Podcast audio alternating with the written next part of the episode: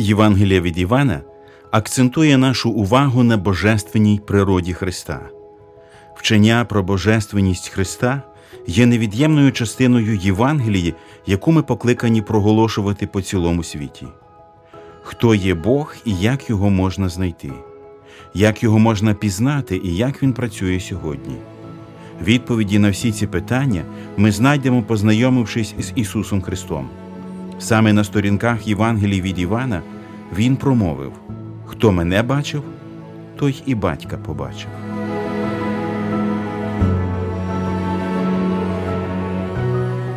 Ви слухаєте подкаст Вивчаємо Біблію разом.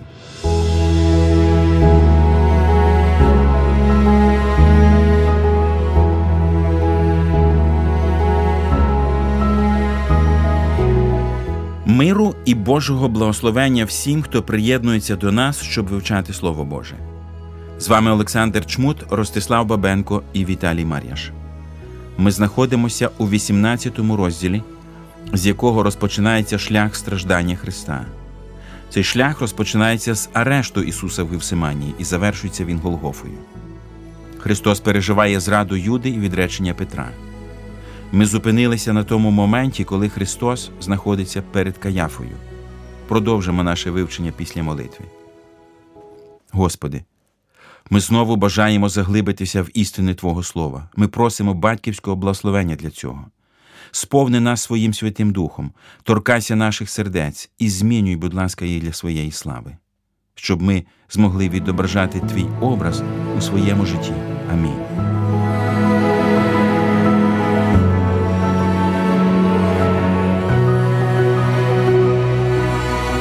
18 розділ починається з арешту Христа в Гевсиманському саду, після чого його спочатку привели до Анни, тестя Каяфи, а потім до Каяфи. У цей момент Петро відрікається від Ісуса. Я нагадаю уривок, на якому ми зупинилися минулого разу. Повели спочатку до Анни тестя Каяфи, який був того року архієреєм. Це був той Каяфа, який дав пораду юдеям, що краще одній людині вмерти за народ. За Ісусом йшов Симон Петро та ще один учень. Архієрей знав цього учня, то він увійшов з Ісусом до архієреєвого подвір'я. Петро ж стояв біля воріт іззовні. Вийшов учень, який був знайомий архієреєві, сказав воротареві і вів Петра. Служниця воротарка каже Петрові: Чи ти часом не з учнів цього чоловіка? Він відказав ні. Стояли тут раби і слуги, які запалили багаття бо було холодно, і грілися. Петро також стояв з ними і грівся. Архієрей запитав Ісуса про його учнів, про його науку. Ісус відповів йому: Я говорив світові відкрито. Я завжди навчав у синагогах і в храмі, де сходяться всі юдеї, і потайки не говорив нічого. Чому мене питаєте? Запитай тих, які слухали, що я говорив їм. Ось вони й знають, що я говорив. Щойно він це сказав, як один з присутніх слуг ударив Ісуса в обличчя, промовивши Оце ти так відповідаєш архієреєві? промовив до нього Ісус. Якщо я зле сказав, то доведи, що зле. Якщо ж добре, то навіщо мене б'єш? Анна послав його зв'язаним до архієрея Каяфи, а Симон Петро стояв і грівся. Тут іще запитали його Чи ти не з його учнів? Він заперечив і сказав ні. Каже один із рабів архієрея, родич того, якому Петро відтяв вухо, чи не тебе я бачив з ним у садку? І знову Петро відрікся, і тут заспівав півень. Ми знову повертаємось до Ісуса, бо бачимо, що події Петра і Ісуса, як ви помітили, вони переплетені між собою в відповіді Христа священникам. Він, е, коли його вдарили, сказав, навіщо ти мене б'єш, поясни. Пам'ятаєте, він колись проповідував про те, що якщо тебе б'ють, то варто підставити іншу щоку. Mm. Але ось саме тут він заважав пояснень від кривдника, про що має свідчити цей вчинок, взагалі, оця розмова з первосвященником. Ну, це такий попередній допит відбувався перед тим, як вони представили Пилату ми бачимо, що він відвідав і Анну, і Каяфу. Каяфа на той час був первосвященником, він був зятем Анни. А у Анни самого було, здається, п'ятеро синів.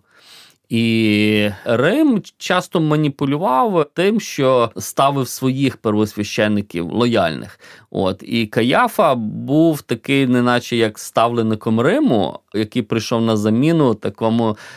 Якомусь неугодному Анні. Але те, що привели до Анни, показує, що все-таки він зберігав е, повагу і владу. Ось. І це був такий попередній допит. Перед тим як висунути звинувачення, вони хотіли, так би мовити, підвести підсумки, от витягнути з Ісуса ту інформацію, яку вони би представили Пилату. От. А щодо вашого питання про підставлення другої щуки, то воно не суперечить цьому. Бо Ісус говорить правду.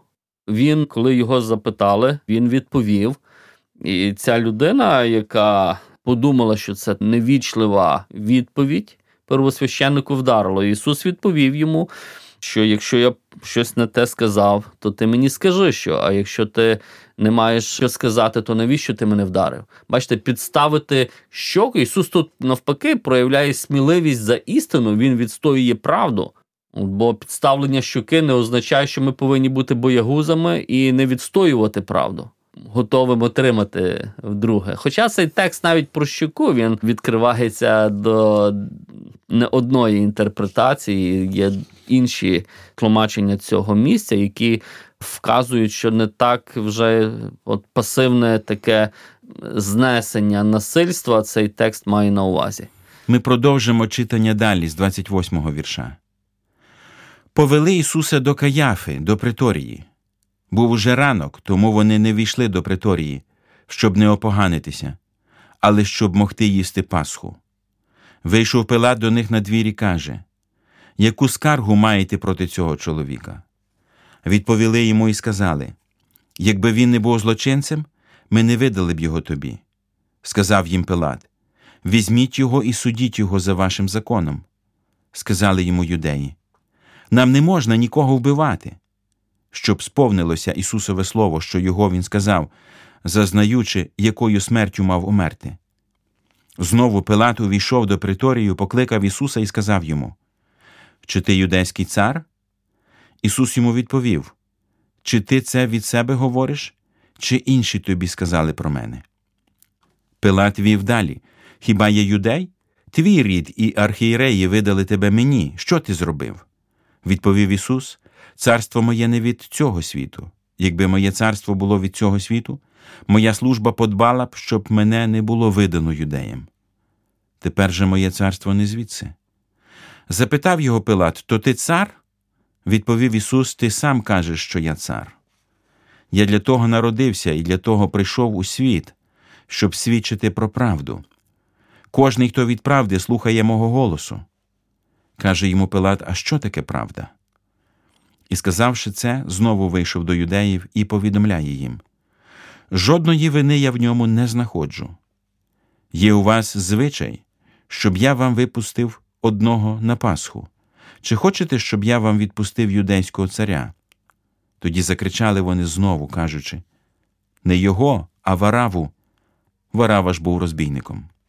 Ми бачимо, що Іван не зосереджується на спілкуванні Ісуса з Каяфою, але дуже детально, він ретельно е, досліджує і згадує е, саме зустріч Христа з Пілатом, його допит. Е, от що ви можете сказати, прокоментувати суд над Христом у Пилата?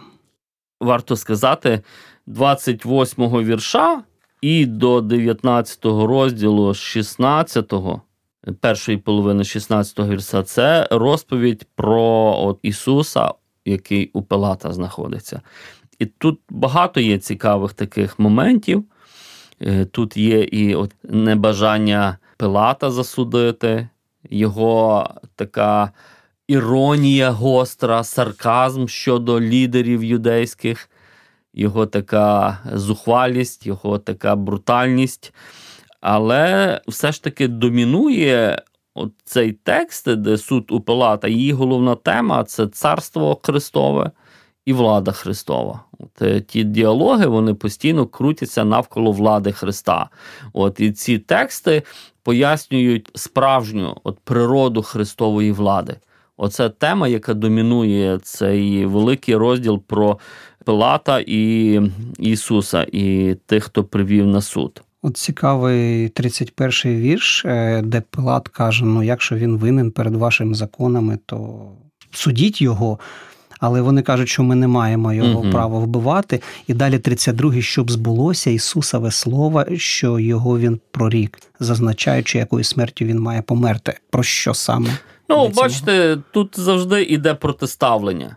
От ми вже говорили про четвертий вірш, що Ісус знає, що має статися. Це не Юда випадково зрадив. Він не просто там у владі Римської імперії, первосвященників, все під контролем отця. Відбувається його воля. От, А коли Пилат е, каже до них: візьміть його і судіть, так, то він знущається над ними. Він розуміє прекрасно, що їм потрібно від нього. Вони прийшли, він розуміє, що вони хочуть смерті цього чоловіка. А він хоче, щоб вони визнали те, що е, в нього є влада.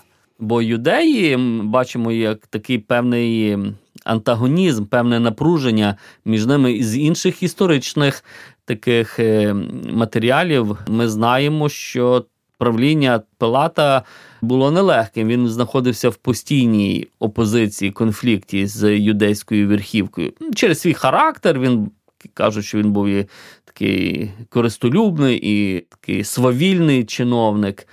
Ось. А в даному випадку він е, якраз е, хоче. Щоб вони попросили в нього, щоб вони визнали свою ницість, нездатність нічого робити. А звісно, Пилат е, каже: тут Рим командує. Ви повинні визнавати владу Рима. А в 32-му вірші, щоб часом читач не подумав, що тут долю Ісуса можуть вирішувати чи Рим, чи Юдея, він говорить, що не вони вирішують долю Христа. Його доля вже визначена волею Бога, словами пророчими Ісуса Христа. Тут якраз і є конфлікт тих царств. Нам здається, що певні люди мають владу, але влада Христова вона встановлена вище над ними, і все відбувається так, е, як е, хоче Бог. І тут такий парадокс: вони користуються зброєю, насильством. А Ісус, е, неначе відданий цьому насильству, але влада все рівно у нього, а не в них. Ось і тут сила цього парадокса якраз у тому, що немічне Боже і без сили воно сильніше від усякої людської влади. Ну, це для нас велика надія, особливо в світлі теперішніх цих перипетій політичних війни, жорстокості, де люди можуть думати, що Бог десь. Свій контроль втратив, чому він допускає такі жорстокі вчинки, події. Але християнин він знає, що влада Христа вона непорушна. Він здійснює свою владу, його царство шириться, і методи поширення цього царства для нас, на жаль, не завжди зрозуміли. Я хотів до цього додати ще таку думку, що в той час, коли нам надзвичайно важко, ми можемо пригадати ось ці історії людського суду над Христом. Насправді Ісус був на нашому місці. Він знає, що таке несправедливість. Він знає, що таке біль. Він все це перетерпів і зі всіх випробувань вийшов переможцем. Це дає надію також і нам, брати і сестри. В Слові Божому написано, тому треба було йому в усьому уподібнитися братам, щоб бути милосердним і вірним архієреєм перед Богом, щоб спокутувати людські гріхи, бо в чому сам постраждав, бувши випробуваним, може допомогти й випробуваним. Христос був випробуваний в усьому, і в усіх без виключення випробуваннях може допомогти також і нам.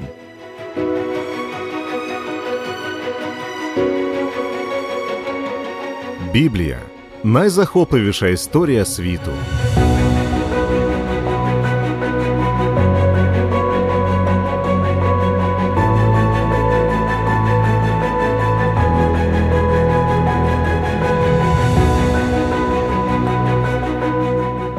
Цікавий діалог відбувається між Пилатом і Христом. І Пилат питає, чи ти цар юдейський? Ось цікаво, як відповідає Ісус.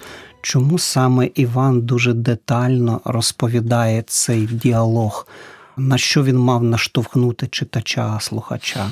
Ну, власне, на те, що не Пилат має владу над Ісусом, а Ісус є справжнім царем, який повинен постраждати і померти.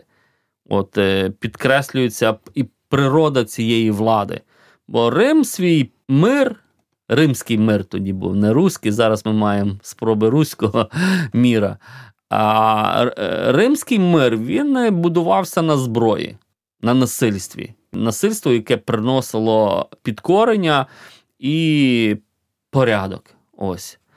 А Ісус е, свій мир, який Він каже, я вам залишаю свій мир, не як цей світ. А на чому базується мир Ісуса? А мир Ісуса базується, як Він сказав, я прийшов свідкувати про правду. І правда, як ми самі вже переконалися, це він є втілене слово, яке прийшло відбудувати цей світ, який зараз е, в цьому насильстві, брехні і злобі занурений. У цьому діалозі Христа з Пилатом міститься відома фраза Пилата, що є правда, що він мав на увазі, говорячи ці слова. Бачите, Ісус сказав, що я прийшов свідкувати про правду. І якщо людина зацікавлена в пошуках правди, то вона би залишилася, так як учні Христа, які вони знають, що Ісус є е, свідок цій правді, вони хочуть з ним бути і хочуть знати про цю правду. Пилат, на жаль, показує, що він не є з учнів Христа, йому байдуже. Хоча він якось е, не бажає йому смерті, по-своєму симпатизує йому. Якось чи то він просто не хоче так коритися тій волі первосвящеників, чи в ньому присутня якась така співчутливість, важко сказати. Але те, що він не бажав смерті Христу, це дійсно так. Ми бачимо з його певних слів. У чому в даному випадку полягалася біблійна правда, про яку запитував Пилат? Ну, ключовий такий вірш це 36-й, безумовно де Христос каже: Моє царство не із світу цього.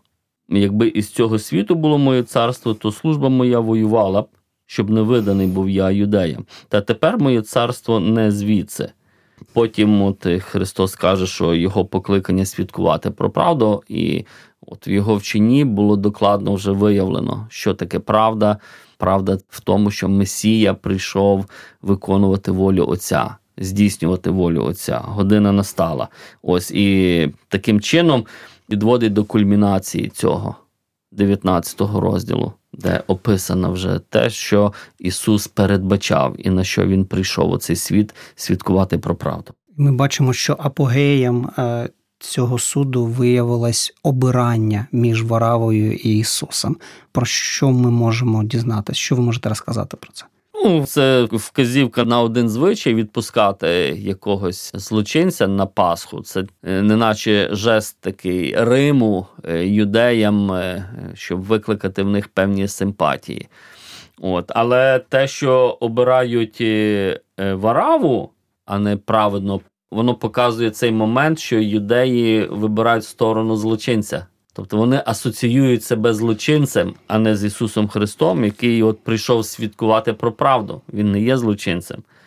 От, Тут дуже багато іронії. От е, Вони з одного боку тут дуже влучно підкреслює, а Ісуса ведуть від Каяфи в приторі, це 28-й вірш.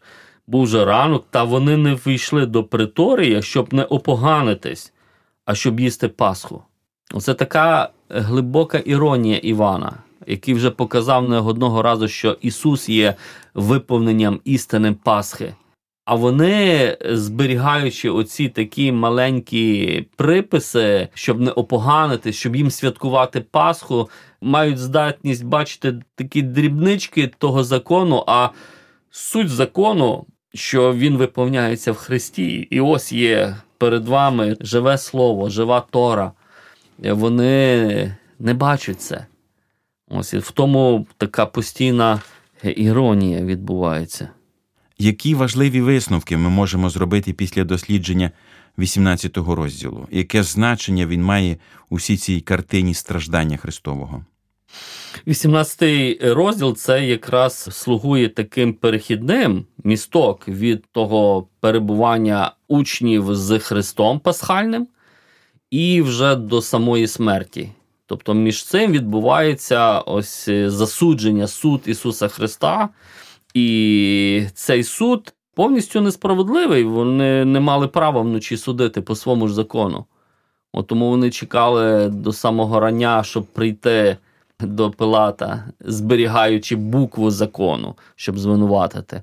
Тобто воно показує повну таку несправедливість засудження Ісуса Христа. Воно показує другий важливий момент, воно показує вірність Христа. От е, І на суді у Анни і в Пилаті Христос є вірний волі Отця. Він відданий повністю. І третій важливий момент, який ми підкреслювали, що без жертви Ісуса Христа, без прийняття Його Христа, ми не можемо бути вірні, якось Петро. Петро контрастує з Ісусом. Йому потрібно спочатку Христові бути розп'ятим, щоб Петро міг за ним слідувати. І так само і ми. Нам потрібно прийняти е, жертву Христа і смерть, щоб бути його учнями. Насправді це дуже важлива істина, друзі. Для того, щоб стати справжніми послідовниками Ісуса Христа, необхідно прийняти Його жертву. Необхідно повірити в цю жертву. Не існує інших шляхів. Свого часу ми читали ці слова Христа в 12 розділі. Він промовив: Хто кохає душу свою, той погубить її. Хто ж ненавидить душу свою на цім світі, збереже її вічне життя. Як хто служить мені, хай іде той за мною, і де я там буде слуга мій. Як хто служить мені, того пошанує Отець. І кожен з нас має запитати себе і дати відповідь на це запитання, чи йду я за Христом саме ось таким шляхом, чи зненавидів я своє власне життя заради нього, чи готовий я на жертву? Це насправді непрості питання. Але читаючи про страждання Христа, ми маємо дати на них відповіді, на ці життєво важливі питання, чи готовий я також постраждати з Христом, чи готовий з'єднатися з Ним і в житті, і в смерті. Нехай Господь допоможе кожному із нас бути вірним Христу до кінця свого життя. Дякуємо, що прослухали цей подкаст. Ви можете підтримати наше служіння за реквізитами в описі. Свої відгуки надсилайте нам за посиланням знизу.